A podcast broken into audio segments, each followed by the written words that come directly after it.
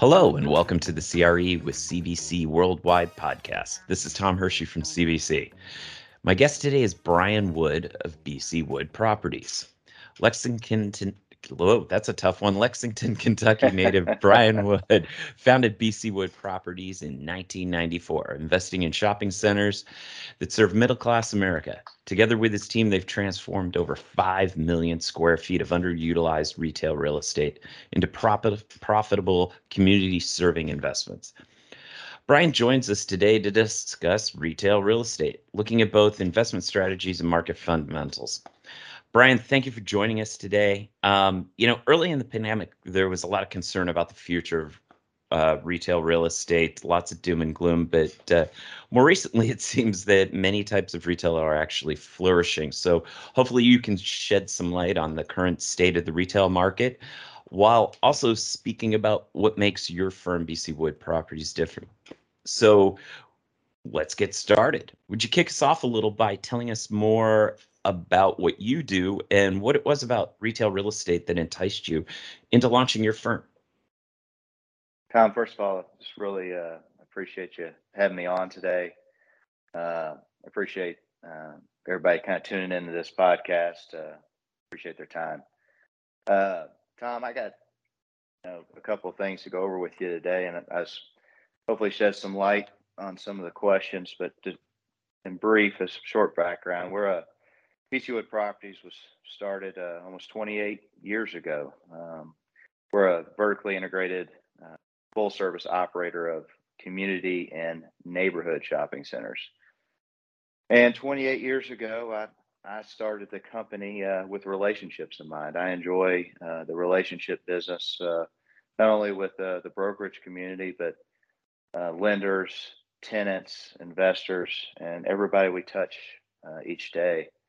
Um, and and secondly, it's something different, uh, something different every day. There's there's no opportunity to get bored.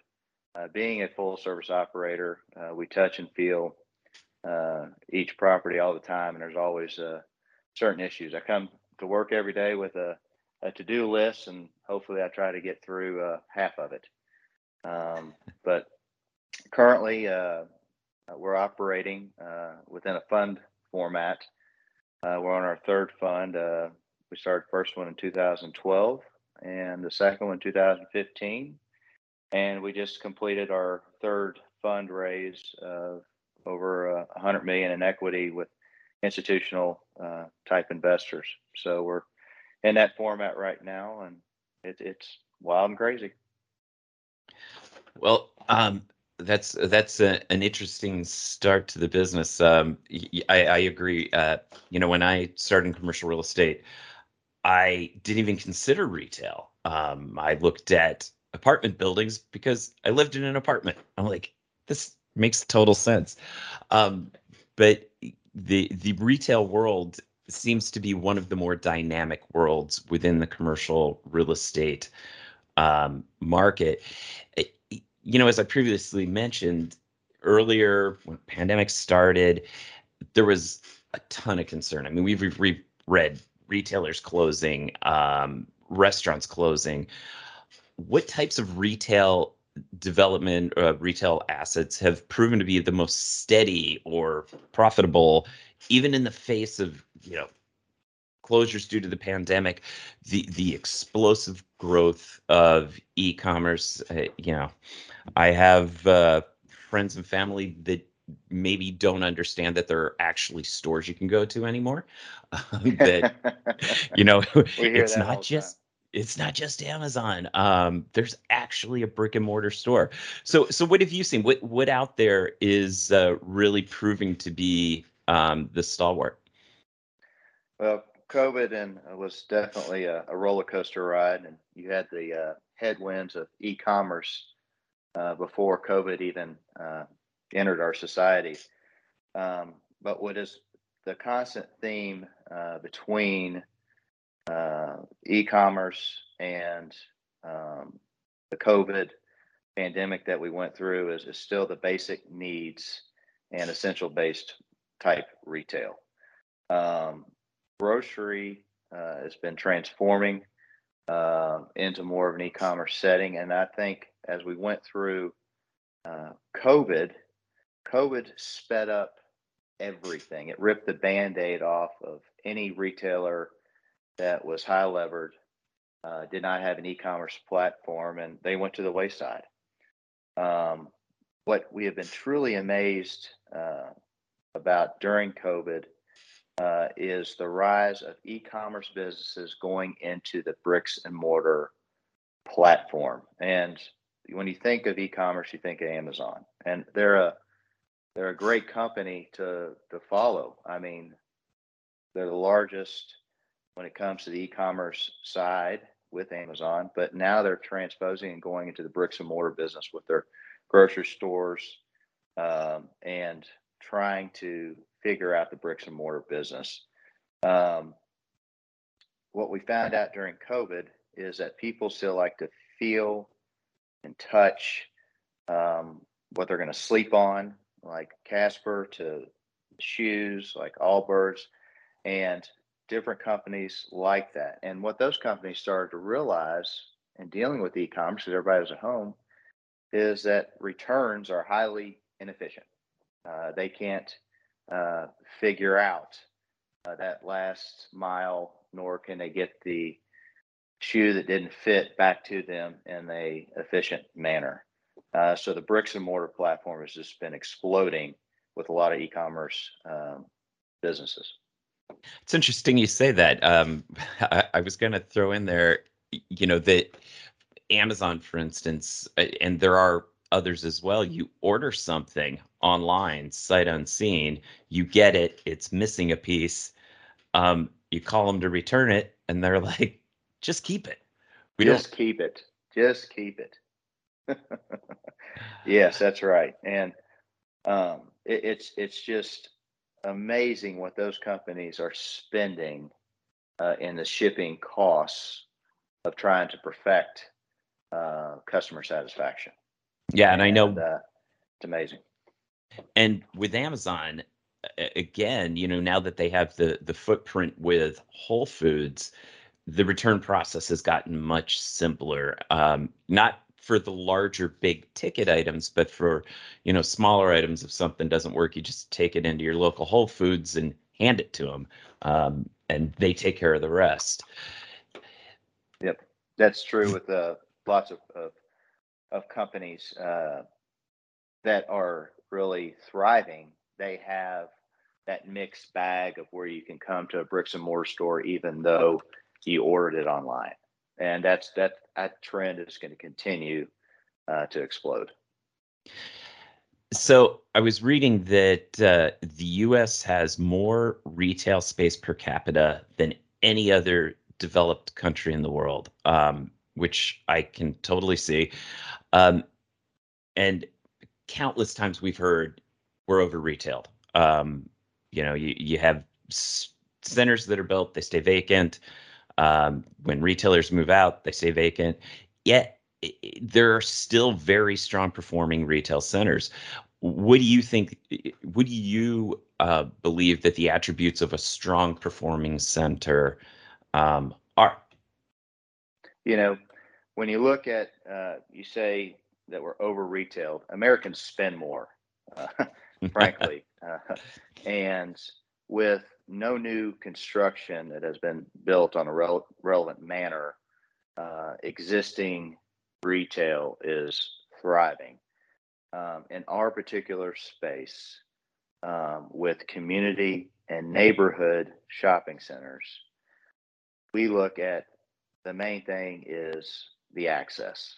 And when we see that you can get to a piece of property, we are looking at the synergy amongst tenants? Uh, and are those tenants destination uh, uses, you know, uses? And how do we create a better environment um, for those particular centers? So I do not believe uh, that our uh, in our neighborhood community side is is over retailed at all. and with no new construction coming online, and and you know the costs associated with trying to build something new nowadays, even if you can get um, some of the products to put those things together with. So I don't think that's going anywhere uh, in the future either. Um, kind of in relation to that, uh, prior to the pandemic, um, there was this effort for vacant malls and, and neighborhood centers, community centers to re-tenant with more, you know, experiential type tenants. Uh, for example, I I remember uh, one of our brokers on the East Coast was looking at uh, axe throwing in a bar. you go into a cage, you throw an axe, you drink a beer. Uh, what could go wrong? Um, right. So, with that experiential type tenant, do you see because of you know social distancing, whether it's you know going to be ingrained in us for the foreseeable future, do you see that trend continuing, or do you think that the pandemic has changed that and that we're going to be moving away from those types of tenants? I think there still be a need for uh, experiential type product more in the urban, uh, higher uh, density areas. Um, from our neighborhood and community side with synergies, it's what's really amazing is that the stores themselves are trying to create experiential uh, experiences inside their stores. Um, it's not necessarily an experiential use, if that makes sense. Mm-hmm. They're trying to make the uh, you know search and recovery for value, right? You know, they want to have a a uh, have that customer come in and really find the best deal, and that customer might have found that deal online, and those stores have adapted uh, to once that customer comes in uh, to give them the best experience possible. So, to answer your question, long and short, it it has transformed because of mass gatherings. There's not as many of them, but there's still a need for them more in a dense urban setting, not necessarily in our neighborhood community side. It, you just brought up a, an interesting point about the customer buying something online and then going into the store to pick it up. And, and I've done this. It, um, is there within retailers, is there a trend then to not only get them to buy the object online? So let's say you buy a coffee cup, but then when you get into the store, somehow creating an experience where they'll be like, oh, I've got a coffee cup. I need to go buy coffee, or I need to go buy a coffee maker. Uh, it, it's funny you say that. I just did that. Yep. You got so, me. But I, ICSC, Tom, uh, put out a report uh, a, couple of years ago and and before the pandemic, and uh, it was called the halo effect. And the halo effect is when a consumer shops online, they purchase it, and within I don't hold me to this, but it was like comes back in within two weeks to a physical store, and the average spend is a couple hundred dollars more uh, versus when they come in, pick up their online order, they end up spending a couple hundred dollars more coming into the bricks and mortar store.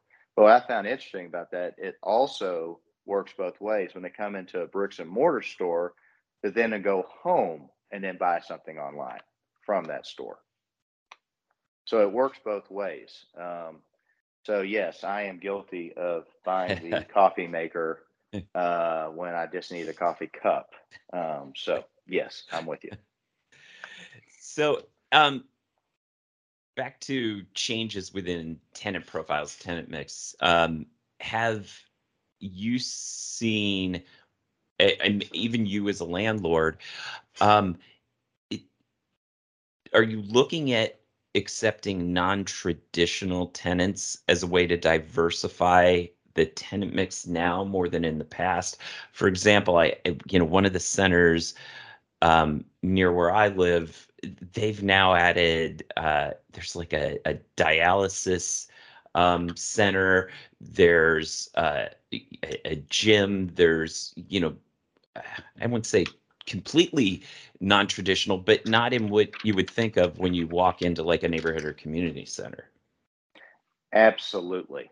Absolutely. We want to drive traffic uh, to our centers. You know, not too long ago, just, oh, when I say not too long ago, five, six years ago, uh, gyms uh, were looked at as in a, a, negative way to have in your shopping center. Um, and now um, some gym locations are driving more traffic than grocery stores uh, to a particular neighborhood or community anchored center. Um, so alternative uses not only with gyms, churches, but the medical side is exploding. Um, from you know the physical therapy side um, to walk-in clinics, um, it's exploding as well. Also, non-traditional. I mean, would you envision uh, going to a lumber liquidators uh, that's in line in a shopping center? They're going in line. Um, we just put one in in uh, Muncie, Indiana. So it, it's uh, different uses are accepted uh, by those tenants. Um, so when we look at that, so we've got new uses, medical, more need for parking typically. Um, you know, your lumber liqu- liquidators, maybe, you know, larger vehicles. And then you mix that with the fact that a drive through is crazy busy everywhere. It's funny. It, it took a little road trip with the family and the line to go inside and get your coffee at Starbucks was like two minutes. If we would have waited in the drive through line, it would have been 20. So you've got that factor. And then you also have now the package pickup, uh, you know, the deliver to your car when you park out there. How, you know, how do you see that altering the configuration of your properties?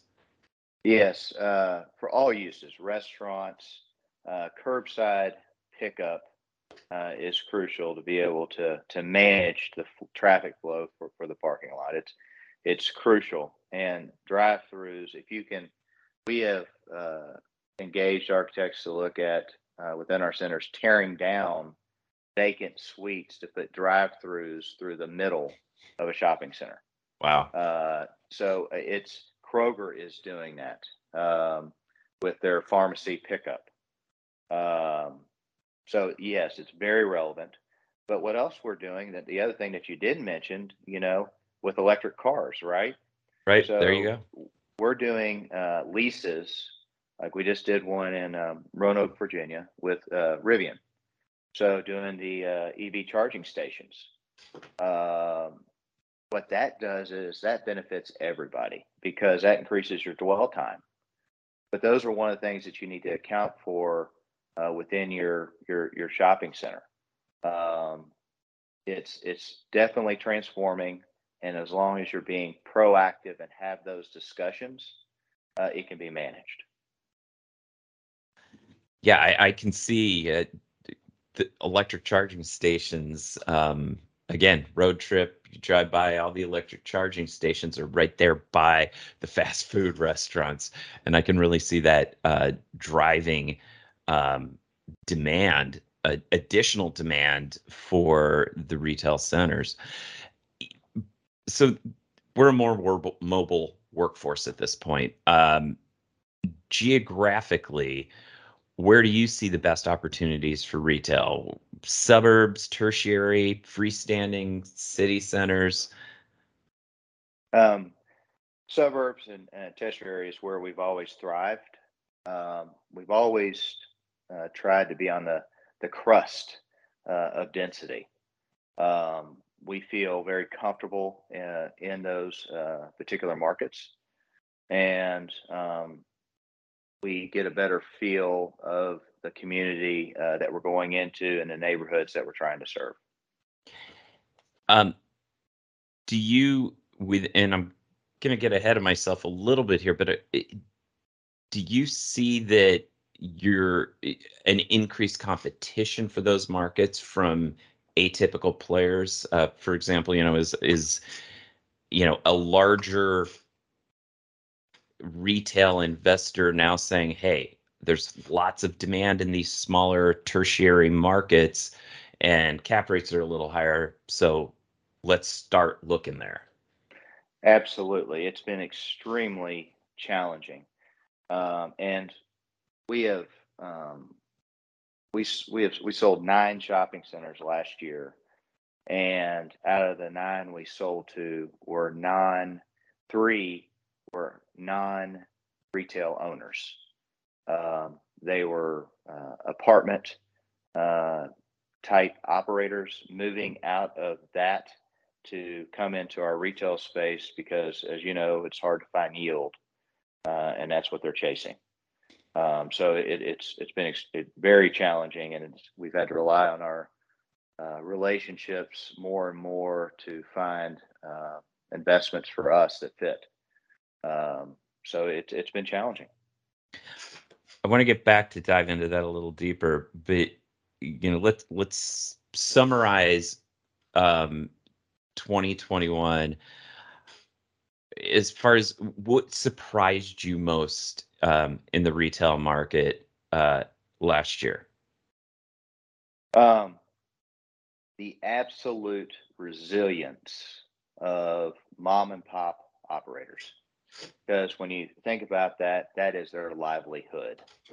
Uh, that's that business they started from scratch, uh, and they're ingrained uh, in that being successful. Uh, and looking back uh, and going through uh, the pandemic, I think I was amazed by their strength and also amazed how a lot of the national and regional um, tenants wanted to play hardball. Uh, it was tough to have communications uh, with them, even though they had fortress balance sheets. Uh, a lot of times it, it was challenging uh, to work together. Um, and what also we saw was one of the best leasing years ever. I mean, and talking about a roller coaster of a ride, uh, we saw a lot of people. Uh, a lot of people just didn't want to work for others anymore. they didn't want to have their guidelines, so they opened their own business. Um, so we saw a tremendous amount of startups with all different types of concepts and and and franchises. So when I look back, uh, I look at the the entrepreneurial spirit uh, that we have uh, on fire um, within our neighborhood community uh, centers. So let's chat a little bit about your company and, and really the retail climate in general. Tell me a little bit about your strategy when you're you know looking at a market or looking at assets, what is it that gets you excited about a particular asset or a particular market? Um, well, what we try to do is uh, we want to be in the way of progress. Um, the progress of that particular community uh, with its school system, its hospitals, uh, you know, the, the job uh, story. We try to find that story of what can we do better for that asset? And and and sometimes uh, we don't have an answer. Um, that particular owner operator is doing a great job, and we we we can't buy that asset just because we can't do anything better to improve it uh, with the synergies among uh, the tenant lineup or how the center looks or is managed. And it's it's sometimes we we just can't do any better. Uh, but we try to be in the way of progress and and see how we can better serve that community. So the regions that you're investing in, um, yeah, this kind of the southeast, um, mid Atlantic. What is it about those regions that is of particular instance? Is it simply just proximity to where you live, or is there more to it than that? It's it's it's pretty simple. It's not rocket science. I mean, we're we're tracking uh, job growth uh, throughout uh, those communities. As I said earlier, you know, we're trying to be on the on the crust of that density where uh, those towns are are growing, um, and and we try to put ourselves um, in the thick of it with uh, that job growth, um, and also just kind of looking to the future of what uh, people want. As you saw, a, a, flight out of urban areas, people people moving outside of downtowns. Um, we try to serve those people that want to have maybe a little piece of a uh, little piece of America. so, is there a reason you targeted neighborhood and community centers as opposed to, you know, old mall properties or single tenant? Uh, Is it again Uh, proximity? It, it just because Yeah. of that's what's in the areas? when you get down into the weeds, you know, when you look at neighborhood and community centers, you have a known customer base. You know, we can cater to that shopper. We use uh, the same things that a lot of operators use, uh, similar like Placer, and to know where that shopper is living, coming from, drive times, and what they're looking for. And if it's not there, maybe we can provide it. Uh, so it's a little more simplistic. Uh, it's easier to track, and uh, then we can hopefully add uh, some synergies uh, to that synergy. Kind of use more of a rifle approach uh, on those assets uh, versus a shotgun approach. So you mentioned earlier about uh, the mom and pop tenants and their resiliency over the the course of the pandemic. Do they make up a large portion of your tenant base now? And if not, is that, you know, given what has happened, is that something that you would maybe take an easier look at? Like a mom and pop tenant coming to move in as opposed to like a big national tenant, knowing that that mom and pop tenant is going to work to keep their business afloat and really hang in there? Uh, absolutely, we definitely give more uh, wherewithal to mom and pop uh, tenants than we did in the past. Uh, you know, our our from a leasing standpoint, uh, portfolio wise, we're in the 90s from an occupancy standpoint. But our goal is is to be the lowest cost provider uh, in that neighborhood community. Um, we want the the B center in an A location. Um, and that way that allows us uh, to provide a nice occupancy cost to that mom and pop or or tenant uh, to be successful. And if they're successful, we're successful. So you, it, we addressed the competition for deals a little bit a minute or so ago. Um, do you, when you're going into a market, is there more competition right now? Has that resulted in cap rate compression, um, or is it kind of holding firm? Uh, there has been significant uh, cap rate compression over over 21. You had the pent up uh, cash from 20 trying to find assets. Uh, 21, we saw um, cap rates compress on, across the board uh, from grocery anchored to uh, essential based uh, type retail, every bit of a, of a point to, to two points on the cap rates.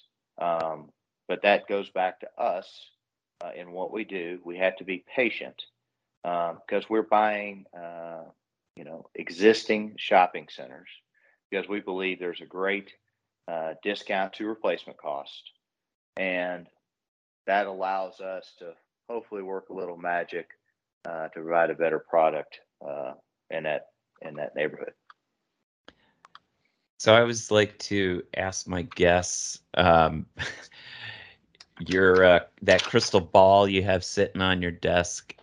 Where do you see um, fundamentals? Uh, you know, whether it's cap rates, um, when we're talking market fundamentals, as where do you see operational fundamentals going forward? Do you, is it like totally rosy, or you know, are there some clouds on the horizon?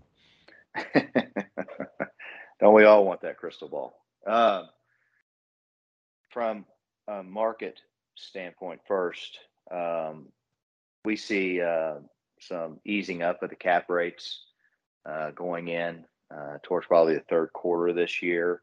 Um, product type that's out there in our world right now, we haven't seen much value add. A lot of it's been uh, stabilized. Uh, I think uh, we'll start seeing more value add uh, type opportunities uh, in the future, uh, along with a little bit easing of cap rates, uh, you know, tracking the rise of, following the rise of interest rates that we'll have this year. So I, I believe we're going to have some great opportunities moving forward. We just need to be patient and pick our spots. Um, from an operating standpoint, to your question, uh, we're continually uh, trying to be more efficient, but it's not rocket science. This is this is real estate 101. We need a, a great location and a good story for us to perform. Um, and we're continually looking at data and different data platforms to make us better uh, to help find uh, that shopper that would like to to visit one of our centers. Brian, this has been very interesting for me, and and I'm sure for our listeners as well. It's uh, it w- it was great to hear about where you see the retail market going, as well as you know the tidbits of of what you've seen in the individual markets where you have a footprint.